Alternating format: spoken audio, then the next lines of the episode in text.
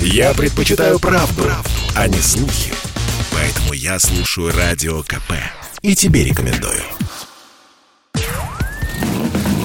Под капотом. Лайфхаки от компании «Супротек». С вами Кирилл Манжула. Здравия желаю. В свете безумного подорожания как новых, так и поддержанных автомобилей водители стремятся продлить жизнь своей машине.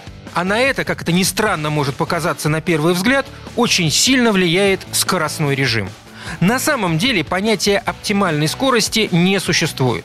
Нельзя постоянно ездить, скажем, держа 60 км в час. На разных покрытиях такая скорость может быть даже вредна автомобилю. Например, если водитель поедет по ухабистой дороге. Такая поездка рискует закончиться оторванным бампером или вовсе пробитым картером двигателя. Поэтому есть общие рекомендации.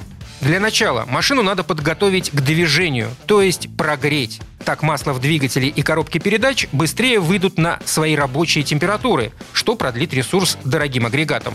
Начинать движение нужно плавно, а не давить сразу газ в пол. Это необходимо для того, чтобы прогрелись амортизаторы, ведь в них тоже есть масло. А вот если сразу начать преодолевать лежачих полицейских ходом, то масло из амортизаторов может и выдавить, что приведет к ухудшению управляемости и последующему ремонту ходовой части. Если говорить про ежедневную эксплуатацию, то двигаться нужно плавно, избегая резких ускорений и торможений, дабы не нагружать силовой агрегат.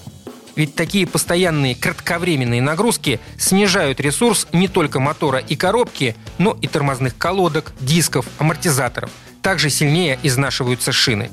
Однако размеренное движение нужно регулярно разбавлять азартными ускорениями по трассе. Так силовой агрегат самоочищается от нагара и отложений, которые в любом случае появляются в нем со временем.